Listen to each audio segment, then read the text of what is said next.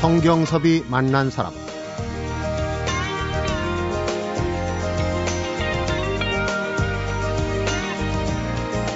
(1996년) 감독 데뷔작 은행나무 침대 (1999년) 두 번째 작품 쉬리 2004년 세 번째 작품 태극기를 휘날리며 그리고 2011년 네 번째 작품 마이웨이 성경섭이 만난 사람 오늘은 7년 만에 영화 마이웨이로 돌아온 강제규 감독을 만나봅니다.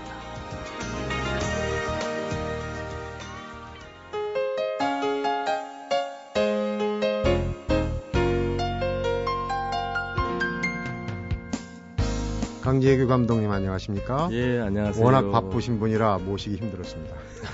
반갑습니다. 지난 연말에 영화 마이웨이가 개봉됐고 헐리우드 블록버스터들과 이제 치열한 경쟁을 벌이고 있는데 이럴 때 감독은 뭘 하고 있는지 궁금합니다. 어, 저희 마이웨이가 한 제작 기간이 꽤 길었습니다. 네. 그러니까 한 지난 4년 동안 음, 굉장히 긴 에, 시나리오 그리고 pre-production, production 그리고 post의 기간이 한 4년 걸렸어요. 4년까지. 그러니까 어. 지금도 여전히 그냥 어, 계속 아 지금 뭔가 지금 계속 그 CG를 체크해야 되고 녹음을 해야 되고 뭔가 해야 될 것 같은 에, 개봉의 시점이 아직도 실감이 안 나고요. 네. 근데 이제 이제 주변에 계신 분들이 이렇게 문자가 와요. 어, 영화 어떻게 봤다, 좋았다, 어쩌다, 뭐 이런 얘기를 들으면서 아, 이 영화 개봉을 했구나. 음. 네, 지금 실감하고 있습니다. 다른 어떤 내용보다도 마이웨이에서는 이제 아주 규모가 큰 전쟁 씬, 전투 씬이 너댓게 나오는 걸 알고 있는데, 어, 회차가 뭐 156회차. 그 안에서 그 전쟁 씬 촬영하시기도 만만치 않았을 것 같아요. 그 부분이 좀 어렵지 않았을까? 그 보통 이제 그 한국 영화들이 한 40에서 50회차 정도의 촬영 회차를 갖고 있거든요. 네. 그러니까 이제 저희들이 한 160회 가까이 촬영을 했으니까 한 3배, 적게는 3배, 많게는 한 4배 정도의 분량의 이제 그 촬영을 했던 것 같은데 이제 회차의 문제도 이제 결국은 그 production의 기간이 관련돼 있으니까 네. 굉장히 긴 시간 동안 많은 사람들이 어떻게 보면 그 자기 페이스를 놓치지 않고 끝까지 가는 것도 중요하지만 음. 계속 그 촬영이라는 것이 결국은 전쟁과 전투와 굉장히 그리고 혹독한 로케이션의 어떤 치열한 싸움을 계속 해야 되니까 그렇겠죠. 그 상황 속에서 연기자들도 그렇고 스태프들도 그렇고 굉장히 힘들지만 정말 하나가 돼서 최선을 다해서 일을 했던 것 같습니다. 네. 이제 그렇게 어렵사리 만든 영화를 관객들이 어떻게 봐줄까? 지금 이제 한창 잘 나가고 있습니다만은 개봉 전에는 사실 어, 전편에 이 태극기 휘날리면은 남북 간 대결 그런 정서하고 또 다르게 한일 간의 이 정서가 얽혀 있어가지고 개봉 전에 뭐 근거 없이 그냥 뭐 친일 논란 이런 게 나왔어요. 물론 영화가 나오고 난다면은 그러니까 쏙 들어가긴 했는데 감독으로서는 어떻, 어떻습니까? 그런 부분도 이제 마음고생이 영화적인 차원 말고도 지난 연말에 좀 많지 않았나 짐작이 가는데. 예, 저희들이 사실 이제 영화를 준비하는 과정에서 음, 그런 지점의 문제도 저희들이 충분히 생각할 수밖에 없었던 지점이었거든요. 네. 왜냐하면 이제 아무래도 이제 한국과 일본의 관계가 아무래도 좀 음, 미묘한 지점이 있기 때문에 아 이게 영화 외적인 지점이 있을 수 있겠다 그런 생각을 했고요. 근데 예, 관객 여러분들이 정말 이것은 음, 어떻게 보면 한국과 일본을 떠나서 인간과 인간이 서로를 이해하고 용서하고 또 화합하는 그러한 얘기를 좀더 어, 성장된 축으로 좀 이해를 해 주셨으면 좋겠다는 그러니까요. 생각이 듭니다. 근데 네. 초기에는 뭐 장동건이 더 멋있게 나왔다, 오다기리주가 더 멋있게 나왔다. 사실은 뭐 그건 그냥 이제 영화적인 네. 재미의 측면이긴 한데 또 그런 게 확대돼 가지고 뭐 다른 얘기로 또 굴러갈 수 있는 그런 소지도 있, 있었겠어요. 그런데 지금 한중일 대표급 그 스타 배우들을 픽업을 하지 않았습니까? 그 장동건, 오다기리조, 판빙빙 이렇게 3개국에 대한 아무래도 이제 이 마케팅 차원에서 좀 배려도 있었겠어요. 새 배우를 그러면 대표급인데. 예, 아무래도 이제 이 영화의 버젯과 또 여러 가지 시장 상황과 이런 것들을 이제 종합적으로 생각할 수밖에 없는 프로젝트라고 생각을 하거든요. 네. 그러니까 어, 그런 측면에서 볼 때 이제 어떻게 보면 또 중국 관객들이 볼 때는 어, 판빙빙이라는 배우가 가지고 있는 어떤 그 비중과 어, 위치가 있는데 좀 아쉽죠. 그렇죠. 예, 자기네 배우를 중점적으로 보겠죠. 아무래도. 예, 좀 더 많은 그 지점에서 어, 판빙미라는 배우가 그 슈라의 역할을 소화를 했으면 좋겠다라는 그런 아쉬움이 분명히 생길 것 같아요. 네. 이제 이런 것들이 결국은 에, 다국적 배우들과 다국적 상황이 역사 속에서 투영될 때 각자는 어떻게 보면 한국 사람들 한국 관객 입장에서 볼 때는 에, 한국 관객 입장으로 이 영화를 보게 되고 그렇죠. 일본 관객은 또 일본의 시점으로 보게 되고 또 중국은 중국의 시점으로 보게 되니까 아무래도 그런 지점이 이런 프로젝트의 또 어, 힘든 지점이라는 생각이 들기도 그러니까 합니다. 이게 네. 뭐 판이 큰 영화라고 표현할 수가 있겠는데 어, 문제는 이제 그 영화든 내용에 들어가기 전에 영화든 뭐 책이든 공연이든 이름을 잘 지어야 돼요. 얼마 전에 그 활이라는 영화 네. 최종병기 이 이름을 붙여갖고 덕을 많이 봤다. 이런 이제 후일담도 있었어요. 그런데 마이웨이란 이름 작명은 어떻습니까? 지금에 와서 잘 진 겁니까? 원래는 그 D-Day라는 원작이 있었습니다. D-Day. D-Day의 음. 그 오리지널 시나리오가 있었는데 아, 그때는 아, 제가 볼 때는 D-Day는 결국은 이제 노르망디의 상륙 작전의 이름이 D-Day였기 그런 때문에 상, 어, 상상할 예, 예, 수 있는 그렇죠. 그래서 과연 우리 영화의 주제를 가장 잘 관통할 수 있는 그 제목이 뭘까 이런 고민들을 하다가 아, 결국 처음에 두 사람은 마라토너고 그 마라토너가 자기네들이 원했던 그 삶을 살다가 12,000km의 긴 여정을 원하지 않던 그들의 way, 음, 그들의 그 길을 여정으로 예 여정으로 갔다가 결국은 청년과 일본 청년 예 예. 그러다가 이제 그 뒤에 어, 서로가 서로를 좀 더 이해하고 가깝게 되면서 우정이 싹트고 그 이후에 어떤 한 사람은 죽고 이루지 못한 새로운 꿈을 위해서 달려야 했던 새로운 길. 음. 어, 그게 어떻게 보면 한국과 일본이라는 숙명적인 그 두 나라가 가져야 되는 미래의 길이라는 생각이 들었어요. 네. 그래서 그것이 마라톤으로 표현되고 있긴 하지만 그래서 그러한 길들이 결국은 마이웨이라는 그 제목이 가장 적확하지 않은가라는 생각이 음. 했는데 처음에는 다들 그냥 특히 미국이나 유럽에서 마이웨이 그러니까 예, 프랭크 시나트라의 마이웨이를 생각 너무 예, 각인이 돼 있어서 각인이 돼 있으니까요. 음. 처음에는 그런 지점에 대한 의견들도 많이 있었는데 아무래도 영화를 보시고 나면 다른 느낌들이 올 거라고 생각을 합니다. 그러니까요. 제 생각에도 영화를 보기 전에 마이웨이란 제목하고 보고 나서의 제목이 느끼는 게 좀 이 다른 점이 예. 새로운 색다른 점이 있을 거라고 봅니다. 세세한 얘기 잠시 하나 하나씩 좀 풀어보도록 하겠습니다. 성경섭이 만난 사람 오늘은 태극기 휘날리며 이후 7년 만에 네 번째 작품 마이웨이를 제작 발표한 강재규 영화 감독을 만나보고 있습니다.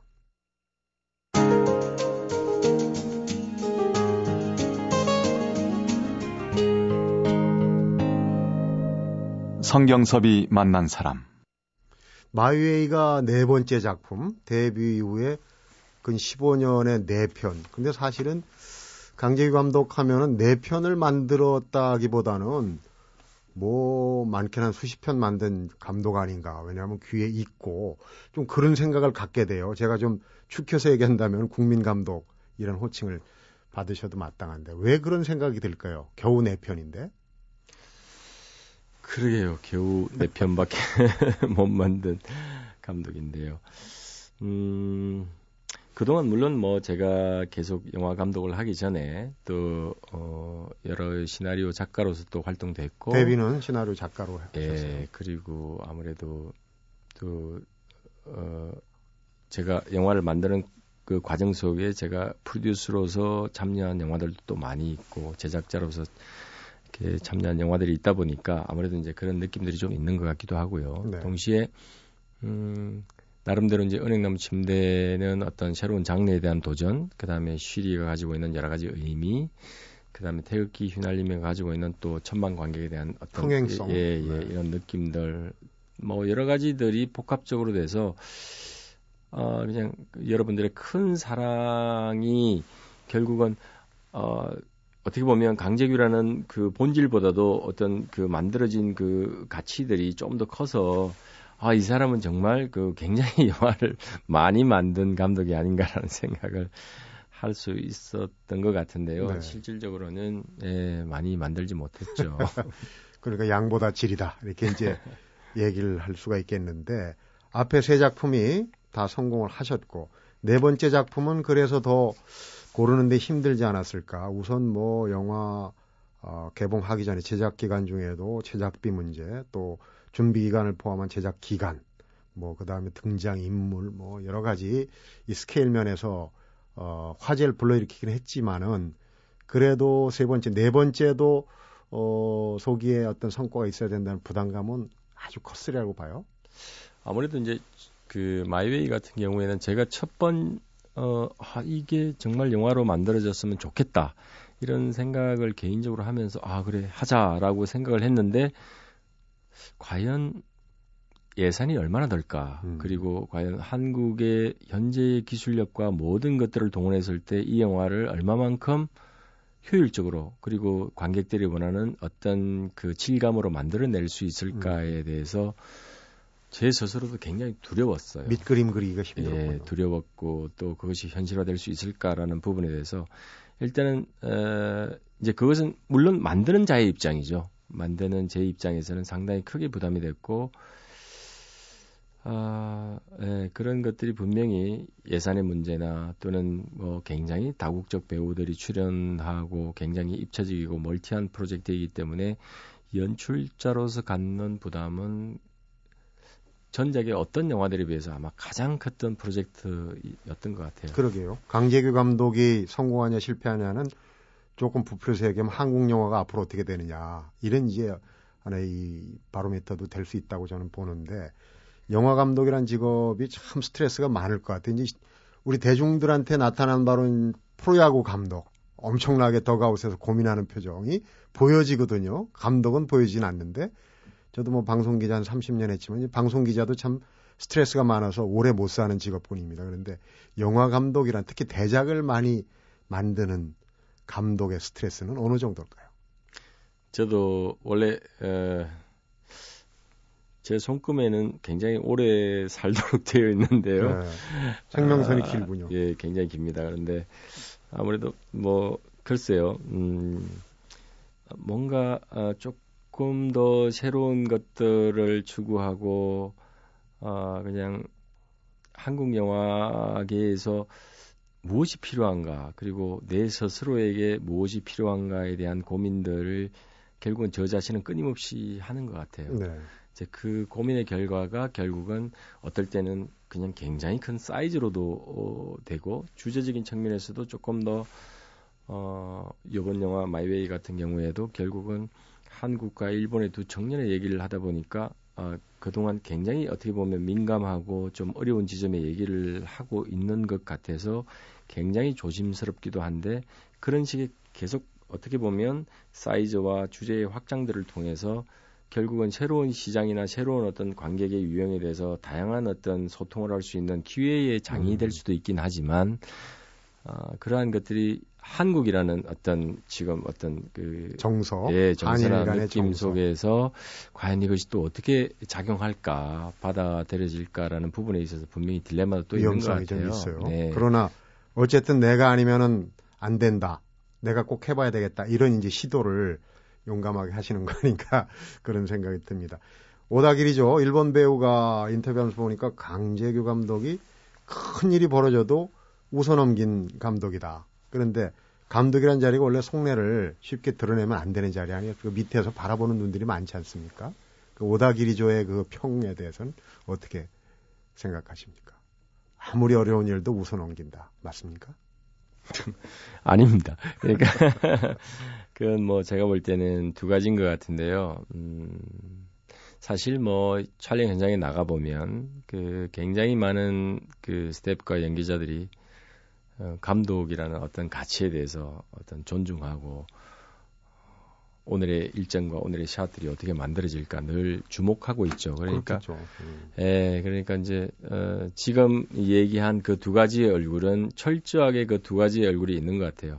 하나는 제가 그냥 아 그렇게 태어난 것 같아요. 음. 될수 있으면 긍정적으로 생각하고 모든 일들에 대해서 조금 음, 뭐 이르, 안 되지 않을까라는 생각은 별로 안 하는 것 같아요. 잘 될 것이다. 네, 이렇게 하면 가능하지 않는가? 어. 이렇게 하면 될 수 있지 않니?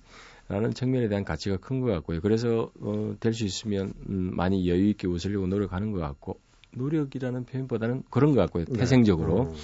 두 번째는 오다기리 저도 이제 사실은 촬영을 하고 그 과정들 속에 있다 보면 굉장히 뭐라 그럴까요? 제가 원하지 않는 어떤 느낌이나 지점을 보게 되고 그 상황 속에서도 굉장히 답답하기도 하고 힘든, 과, 예, 힘든 과정이 있긴 하지만 과연 그것이 예, 우리 스탭들과 연기자들을 움직이는데 어떤 도움이 될까? 음.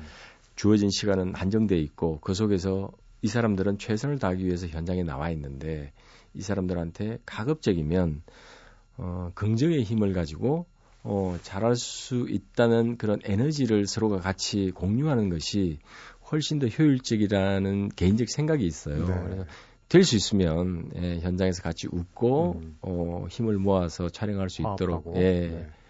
그것은 어떻게 보면 내 본질과 관련 없는 내 본질의 감정과 관련 없는 어떤 예, 제 스스로의 의지일 수 있겠죠. 예, 예. 아무나 또 그렇게 할 수 있는 건 아니잖아요. 그러니까 한마디로 얘기하면은 채찍보다는 당근을 좀 많이 쓰시는 스타일이 아닌가 얘기를 듣고 보니 그런 생각이 드는데 지금 이제 연출 말고도 시나리오를 직접 쓰시는 그런 편인데 어, 이번 마이웨이의 결과가 앞으로 이제 다섯 번째 작품에도 그러면 영향을 좀 미친다고 봐야 됩니까?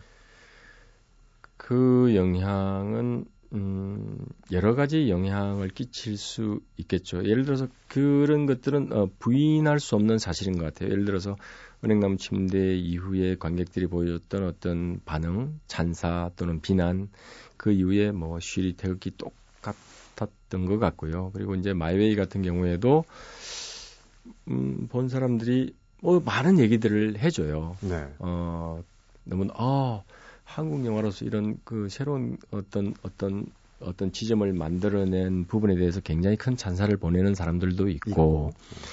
아 그리고 좀 아쉽다 이런 것들이 아쉽다 이런 얘기를 하시는 분들이 당연히 있죠. 저는 어, 결국은 그 두 가지 얘기를 소중하게 받아들이고 어 그러한 부분에 대해서 굉장히 또 깊이 생각도 해야 되고 네. 반성도 해야 되고 그렇게 해서 어떻게 하면 어 다음 영화에서 정말로 관객들이 원하는 음. 조금 더 어, 관객들의 사랑을 받을 수 있는 영화를 만들 수 있을까? 수렴해 가는 거죠. 예, 그쪽으로. 이 과정들이 있기 때문에 마이웨이의 결과가 너무너무 다음 영화에 중요하죠. 네, 그렇군요.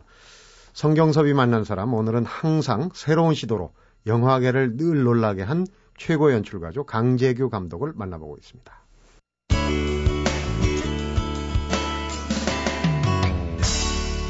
성경섭이 만난 사람 영화의 내용이나 이런 그 연출 부분도 그렇지만은 영화 기법에서도 마이웨이는 이 영화 컷 수가 좀 많다고 그러죠. 예전에 보면은 뭐 이제 강재규 감독이 롱테이크라고 쭉 끌고 가는 기법도 있지만 강 감독은 커트 수에 있어서는 좀 기록들을 많이 경신하고 있다 이런 평가를 받고 있는데 어떻습니까? 이 기록적이죠 이번 마이웨이의 커트. 좀 많이 찍었죠. 네. 에...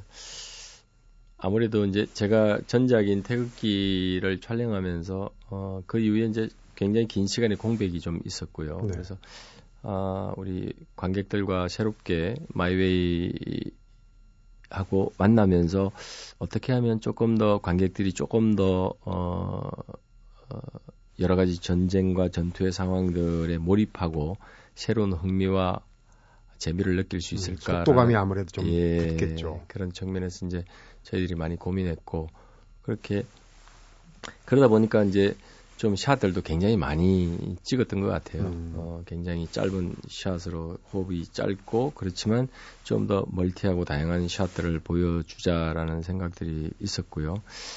아마도 그 전체적으로 한 5,500 샷을 촬영을 했는데 뭐 일반 영화와 비교해 볼 때는 아마 한 거의 어, 두 배에서 세 배 정도 음. 예, 샷들을 구사했던 것 같고요. 네. 그 속에 물론 뭐 CG도 굉장히 많죠. 예, 일반적인 영화 기준 했을 때는 저희들이 한 2,200 샷이 전체적으로 CG 샷이었기 때문에 그런 부분에서는 아마 아, 한국 영화로서는 가장 많은 샷을 촬영한 영화가 아닐까 생각합니다. 또 다른 거는 예전에 이제 저희 어릴 때 뭐 강 감독도 마찬가지겠지만은 우리 전쟁 영화, 6.25 전쟁 영화 보면은 엑스트라가 굉장히 많이 나왔어요. 그래서 그때 보면 나중에 알고 보면 이제 그 실제 군인들을 좀 동원해서 이 도움을 받고 어, 한 군부대 도움을 받고 하는 것도 있지만 여기 지금 마이웨이의 보조 출연자 총 인원이 16,668명. 이 상당히 많은데 예전에 지상 최대 작전에 엄청난 엑스트라가 나왔다. 그 이후에는 이 인건비 때문에 그런 영화가 못 나온다 하는 얘기가 나올 정도인데 이 액수로 봐도 상당합니다. 이 엑스트라를 다 현지에도 있겠고 또 데리고 다닌 것도 있겠지만은. 글쎄요, 이제 옛날에 보면 뭐, 어, 총 동원 인원 얼마 뭐 이런 것들이 이제 회자가 되고 네, 그랬잖아요. 네, 그렇죠. 시기가 있긴 하지만 사실은 이제 뭐 저희 영화 같은 경우에 불가피하게 여러 전투와 전쟁의 상황들을 겪다 보니까 그리고 이제 굉장히 그 샷들이 빅 샷들이 많죠. 네. 그러다 보니까 이제 어, 물리적으로 기본적으로 동원돼야 되는 그런 그 인력의 숫자도 최소한의 인력 숫자들이 에, 많을 수밖에 없었는데 음, 뭐 요즘은 사실은 이제 뭐 컴퓨터 그래픽이나 이런 기술들이 예, 워낙 이제 많이 발전돼서요. 그렇긴 하지만 이제 저희 영화 속에 표현되는 그런 인력들이 워낙 많다 보니까 다른 영화들에 비해서는 굉장히 많은 인력이 동원될 수밖에 없는 그런 불가피한 상황이 있었던 것 같습니다. 그러니까요. 그 보조 출연자도 많고 사실은 전쟁 씬이기 때문에 사고 날 위험도 많고 그런데 큰 사고 없이 마무리한 것도 어떻게 보면 앞에서 운 얘기하셨는데 실력도 실력이지만은 운도 꽤 따랐던 것 같아요. 큰 사고는 없이 잘 치러진 거 아닙니까? 이제 저희들이 촬영을 하면서 사실은 이제 음 제가 이제 태극기 때 조금 아쉬웠던 지점은 아, 좀 더 현장감을 느끼고 좀 더 깊숙하게 에, 전쟁 속으로 그 상황 속으로 그, 그 상황의 리얼한 상황과 그 뭐라 그럴까요? 그 전쟁이 주고 있는 그 현장감 음. 어, 리얼리티를 좀 더 살리기 위해서 조금 더 깊숙하게 카메라를 갖고 들어, 들어가다 보니까 아무래도 이제 여러 가지 위험한 상황들이 많이 발생하는 그렇죠. 거죠. 음. 어, 그 과정 속에서 사실은 저의 욕심 때문에 많은 사람들이 부상을 입고 다치고 현장에 앰뷸런스 차가 늘 대기를 하고 하루에도 두 명, 세명 어, 병원에 실려가고 이런 상황들을 보면서 되게 안타깝기도 했지만 다행히 정말로 큰 사고 없이 어, 촬영을 마무리할 수 있었던 것에 대해서 너무너무 감사한 거죠. 네.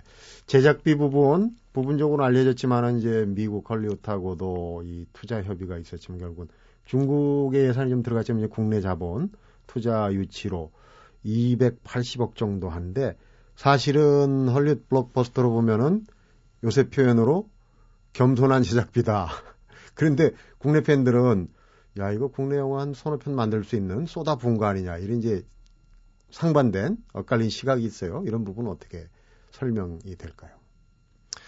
글쎄요, 그냥 단순하게 예를 들어서 어떤 영화에 어떤 제작비가 투여됐는가의 문제라기보다는 어, 사실은 이제 태생적으로 어떤 어, 규모가 이미 결정된 건 아니고요. 어, 아까 얘기했던 그 다큐멘터리에 근거해서 아, 이 얘기 어, 어떻게 보면 한국과 일본의 두 청년이 그 12,000km의 경성에서부터 출발을 해서 노르망디까지 가는 그 긴 여정의 역사적 사실을 담기 위해서 결국은 그 많은 제작비가 어, 필요했던 거죠? 거거든요. 네. 근데 이제 그런 부분들이 결국은 아까도 얘기했다시피 이것이 한국과 중국과 일본 그 외 여타의 어떤 그 시장들이 또는 그 관객의 어떤 어, 기대치들이 같이 공존하기 때문에 네. 이 프로젝트가 가능했다고 생각합니다. 그러니까 이제 영화를 본 외국 평론가들도 작품성은 일단 차치해놓고라도 이 예산으로 이 정도 리얼, 리얼리티를 이 만들어내는 게 대단하다 이런 평을 하고 있다는 이제 기사를 봤거든요. 그런데 헐리우드로 갔다면은 초기에 이 투자 협의처럼 갔다면은 뭐 10배, 20배 비용으로 잘 만들 수 있겠지만은 그 영화가 어찌 지금 같이 강재희 감독 국내 자본으로 만든 영화하고 비교가 되겠습니까? 그런 생각은 들어요.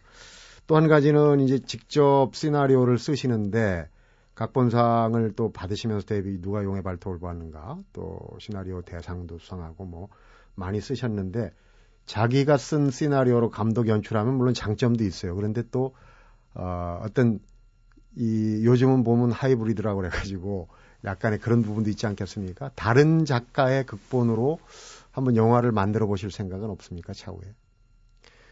충분히 있죠. 그러니까 음 사실은 이제 그 대학 다닐 때 단편 영화를 찍고 단편 영화는 이제 기본적으로 이제 자기 스스로 이제 그 대본을 쓰잖아요. 네.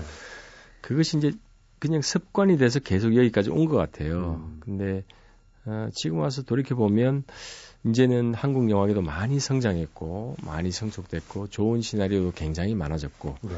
좋은 작가나 감독, 프로듀서들이 많아졌기 때문에 어, 이제는 좀 다른 작가들이 음, 쓴그 좋은 영화들을 충분히 어, 할 수 있겠다는 생각도 들고 네.